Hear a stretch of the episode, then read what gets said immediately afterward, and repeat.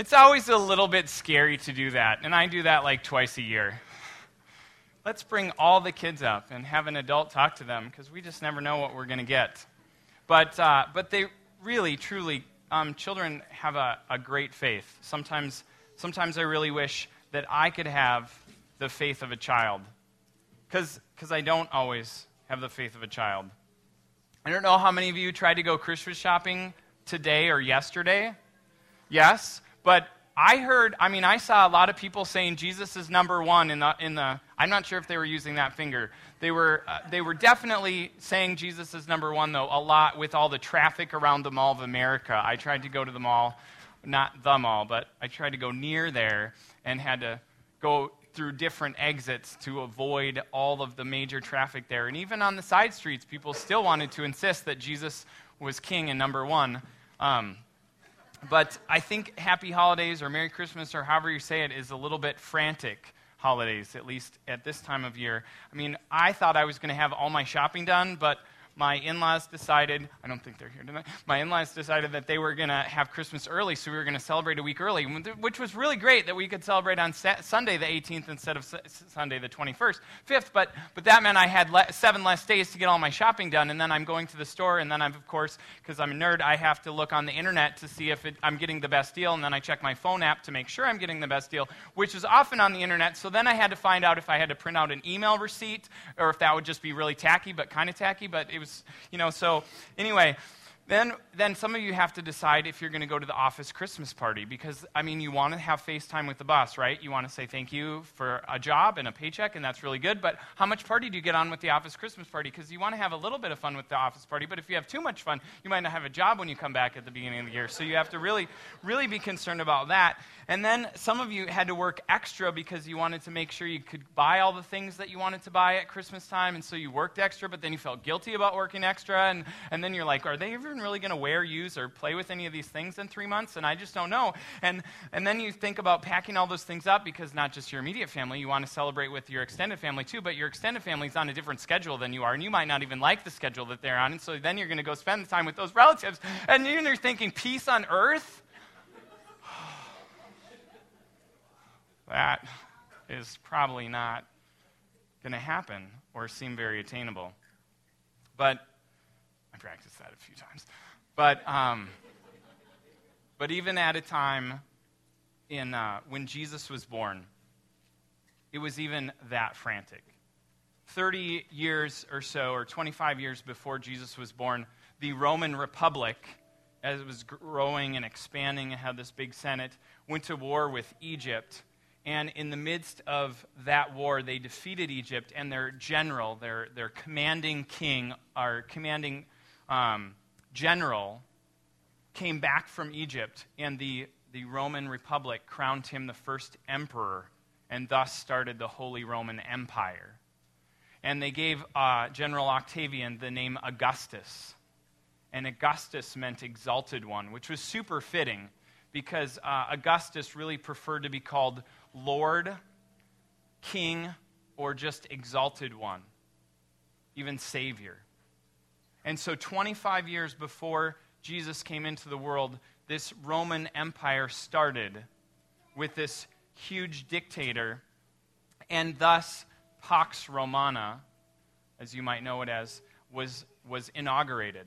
And it was on this government that people thought peace, and it was on this Caesar, this Lord, this king, Augustus, that people, that's what they thought of when they thought of Savior. And when they thought of a Prince of Peace. And really, what Pax Romana meant was anyone that, that went against the Holy Roman Empire, anyone that, that decided they might want to question that or they had something they thought differently about that, that the, uh, that the army would just squash them. I mean, that's what Roman peace meant. It was peace as long as you got along with Rome. And at a time where people looked at kings and saviors and messiahs in this conquering military general, um, even, even the Jews' own beloved King David fit this description. I mean, th- if, you've, if you've heard any stories about David, think about him. He was the shepherd boy who, who defeated, um, who then went on to defeat Goliath and then became the commanding general of the army, and then eventually became king over God's people. And so even, even their beloved King David would have this title of Prince of Peace, Messiah, more than even maybe Augustus. And so it was in this really kind of this place of this is what it means to have a Savior. This is what it means to be king. This is what it means to have a Messiah. It's this conquering military general, and then when you have all the power, you make all the rules. It was that kind of attitude that, that the Jews had, and then unfortunately, they were exiled. They had other nations come over top of them. And so the Jews had been in exile a long time and Assyria and Babylon and Persia, and then finally the Greeks, and then finally Rome. It was just oppressive king over oppressive king over oppressive king, and this term Messiah meant the one who exceeds to power. And in the midst of all that, in this really dark, oppressive, captive place, God made his first promise about a different kind of Messiah and a different kind of peace. And Isaiah the prophet tells us in chapter 9, verse 6, that a son has been born to us and a child is given. And the government will rest on his shoulders, and he will be called Wonderful Counselor, Mighty God, Everlasting Father, and Prince of Peace. And his government of peace will never end, and he will rule with fairness and justice from the throne of his ancestor David and so here the, the prophet is kind of connecting. David had it close. He was, he was pretty close to what it meant to be. And certainly these other messiahs or saviors don't have it quite right, but this one that will come, he will get it right. And his, his rule will never end.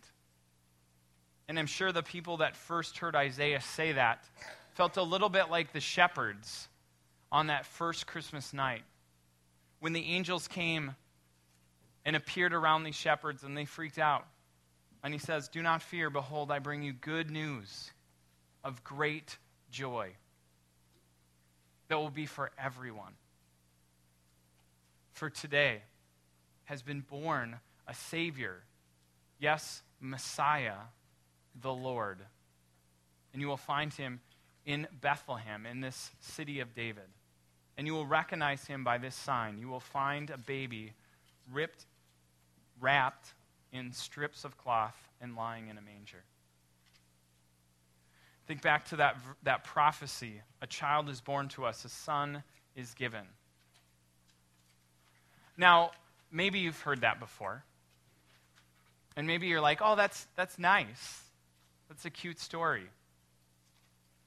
But if you really think about it, I just had a friend who, who just four days ago, his wife gave birth to a, to a son. And they, I mean, it brought them a ton of joy. And you know what? After watching my wife go through three wonderful births, we love watching other people give birth. It gives us lots of joy. And it's exciting to see babies born. But it's not really where we put our hope, is it? I mean, when you are thinking of a great master plan, you don't put it into the hands of a two year old. Do you? When, when life smashes you in the face, when, when you lose everything, um, we had a f- couple friends a few years ago, their house burned to the ground. They didn't call their granddaughter, who was one and a half, and say, What do you think we should do? I mean, people don't put their hope in a child. It doesn't make any sense. And certainly, these people that were, were hearing this had to be thinking the same thing. Are you, are you serious, God? We're going to put our trust in a baby? I mean, we've been, if, if I'm a Jew in the first century, I'm thinking um, we've been captured by four different nations, five different nations before. We've been beat around for thousands of years. Um, they mock you, God, and, and we're scattered throughout the known world. And you really want us to put our trust in a baby? Exactly. No way. It just doesn't make any sense. But but maybe the shepherds were just a more trusting bunch. Or, or maybe the shepherds remembered the words of the prophet who said, A child is born to us, a son is given. Or maybe they were just excited because as shepherds, they were always the last to know. I mean, the shepherds were kind of the bottom of society. I mean, they were above the lepers, the cripples, um, the sinners, but, but they were pretty low. So they were often the last to know. So maybe they were just excited to be one of the first ones to know. Or maybe it was the glorious amount of angels that stood around this one proclaiming angel that said, Glory to God in the highest, and on earth peace in those on whom God's favor rests. Maybe it was that hope, that glimmer, that chance that, that these shepherds could have a peace, that this nation could have peace. And so they went with whatever speck of faith they had. And sometimes I think some of us really think we have to have a, a, this giant faith to understand to understand who God is, to understand the, the story of Jesus, to understand Christmas. And I don't think the shepherds had much faith. In fact, I think they probably had a, a lot of doubts. But they went with that, that speck of faith. They went throughout this village, really. I mean, granted, it was an overrun village, but it was just a village through Bethlehem, and they found this child. In, of all places, an animal shelter. And so, as shepherds, they felt like they could enter the animal shelter because that was their home turf.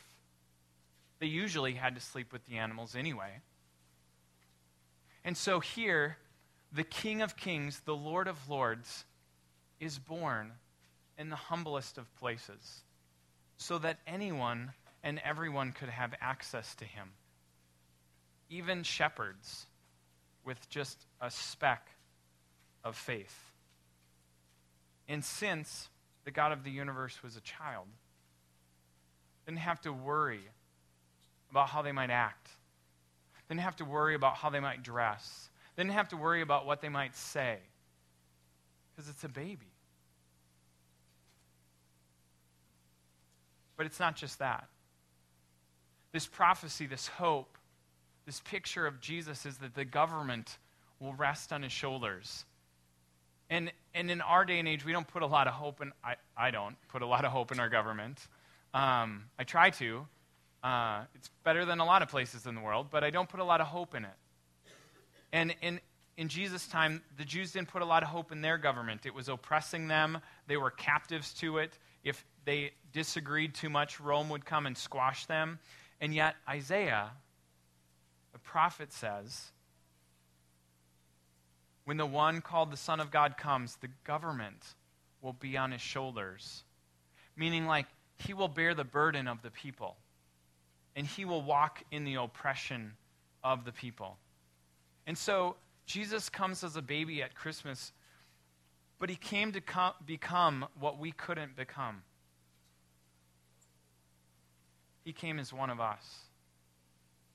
And he lived a life that the Jews couldn't live that God had called them to, to be the representative of God, to walk in blessing and to share that blessing. And the Jews couldn't do that. And you know what? I don't think you and I can do that either. I mean, literally, at, at 145, I'm like, oh, we have plenty of time to make it to church. And by, by 229, I wasn't sure there was much of Christ's love left in our house. But we were all dressed. And it just went to show like, Jesus came to live the life that I couldn't live. Probably the life that you can't live either.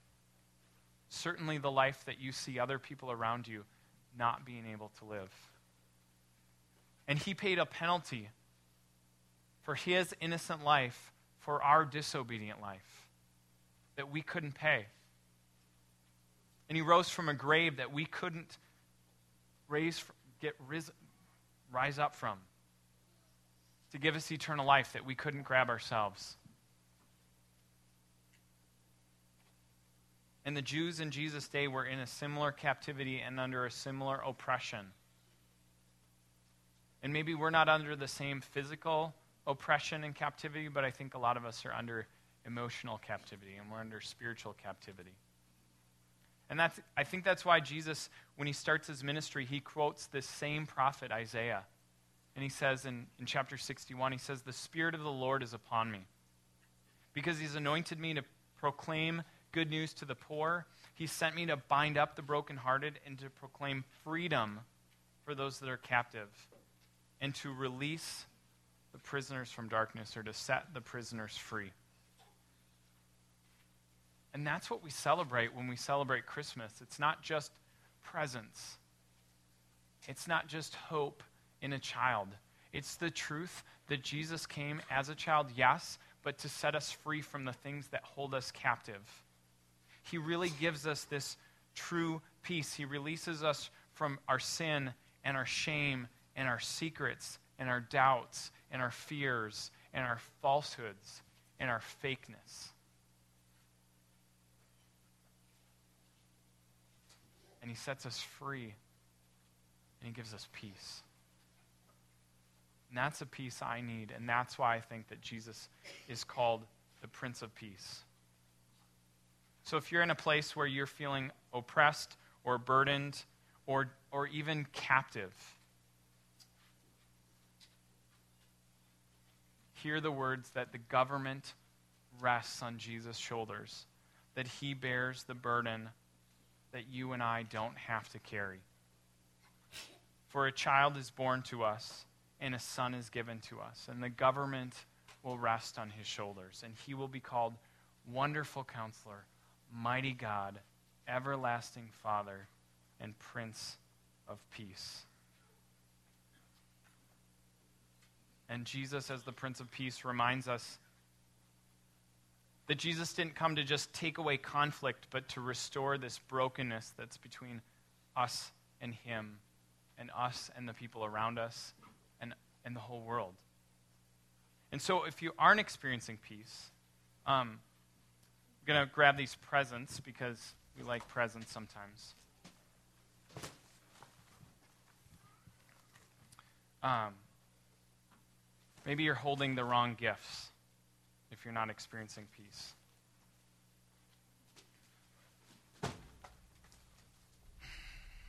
Like, like maybe you have some actions or behaviors in your life right now that, that the Bible would call sin. And you just can't seem to shake them and you just keep sliding back into them.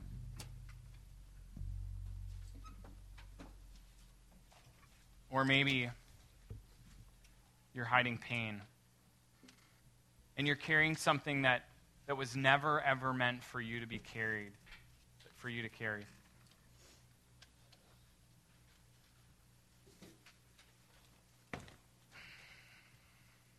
Maybe you're, you're holding on to or covered in a shame that you shouldn't be holding on to that might not even be your fault. And even if it is, the blood of Jesus and the sacrifice of Him removes that shame and gets rid of it. And maybe you're just carrying burdens that, that you shouldn't be carrying. You're worrying about things that aren't your things to worry about. You're trying to take on the world thinking that, that really, if, if we were having a one on one and sitting down for coffee, and I said, are you pr- trying to play God in this situation?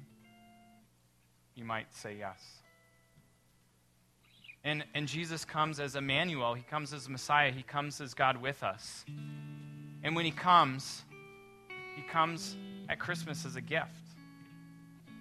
A gift that, just like the gifts that we give at Christmas, we need to accept. And see, the cool thing about when we accept the gift of who Jesus is even as King, even as Lord of Lords, He never forces His way into our life. He just simply offers to say, Anyone who invites me in, I come in. And when He comes in, though, the coolest part is that we can give Him our burdens And we can give him our shame. We can give him our sin. And we can give him our pain. And he takes it all. Like it's not even there anymore.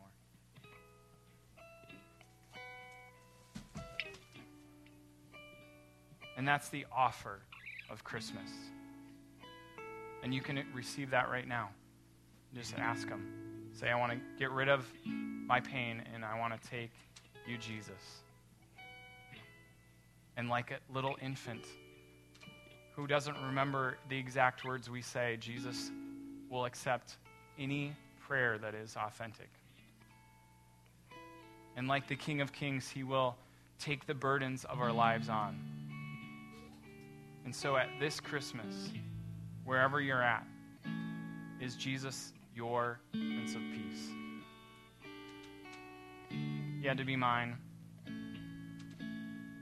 almost 20 years ago.